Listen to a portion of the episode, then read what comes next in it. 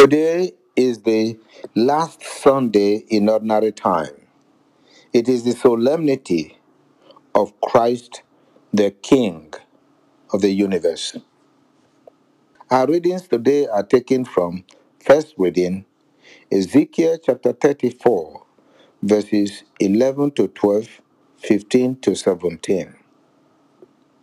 The second reading is taken from 1 Corinthians chapter 15, verses 20 to 26 and 28.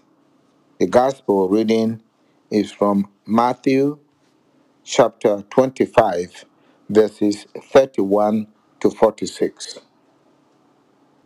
Like the end of the world, the church celebrates today the victory of Christ as King of the universe. We have the revelation of what the end of the world is going to be, or the meaning of our life.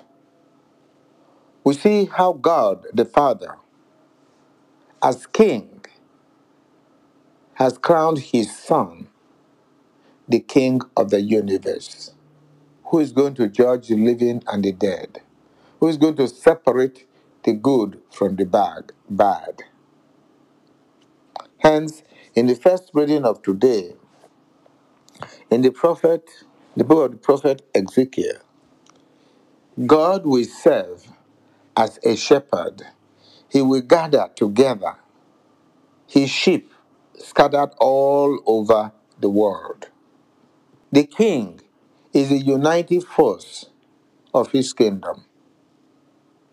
He's going to sort out those who believe in him. God is our shepherd who will save us from the wolves, from our enemies. God is going to judge the world and reward the good and punish the evil ones. In his reign, Christ will gather those he has come to redeem. And those who believe in him, he will gather them together and present his sheep to God the Father. So that there will be only one God. And those who belong, who believe in him, will belong to him. And the rest will be destroyed. Or they will destroy themselves. Those who do not believe in God and do not give themselves to God, God will allow them to perish. In the gospel reading of today, we see the separation of the good from the evil and the reward of being good and faithful. Those who keeps God's commandment, those who love God with their whole heart and serve him in the list of our brothers.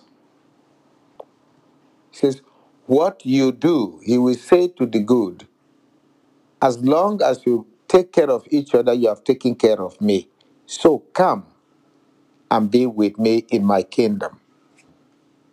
And the evil one who were self centered, self serving, and ignoring their brothers and sisters, he says, as long as you did not do good to the least of your brother, you did not do good for me. Go and be with the devil whom you have served, and you will all be destroyed without any ability to hurt the sheep. For I am the shepherd. In the second reading of today, St. Paul reminds us of the life of Christ. Christ came to save us. Therefore, just as sin came into the world through one man, so salvation and deliverance came through Christ. And at the end, when Christ reigns in the world, he will be the first to rise among and with him those who believe in him. It is not, Christ the King is not just a, a mere celebration, but it is the celebration of our victory over sin and death with Christ. When all those who believe in God will be one with God, with Christ, and with God. Christians should think of themselves along this line.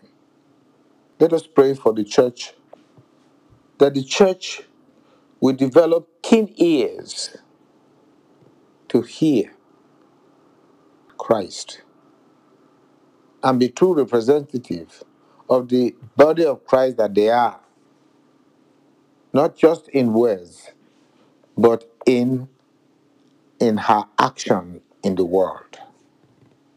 It is Christ that will judge the world. Therefore, Christians should regard themselves as the judge of the world. As Christ will be the judge, is the judge of the world, as well as redeemer of those who believe in him. We ask this through Christ our Lord. Amen.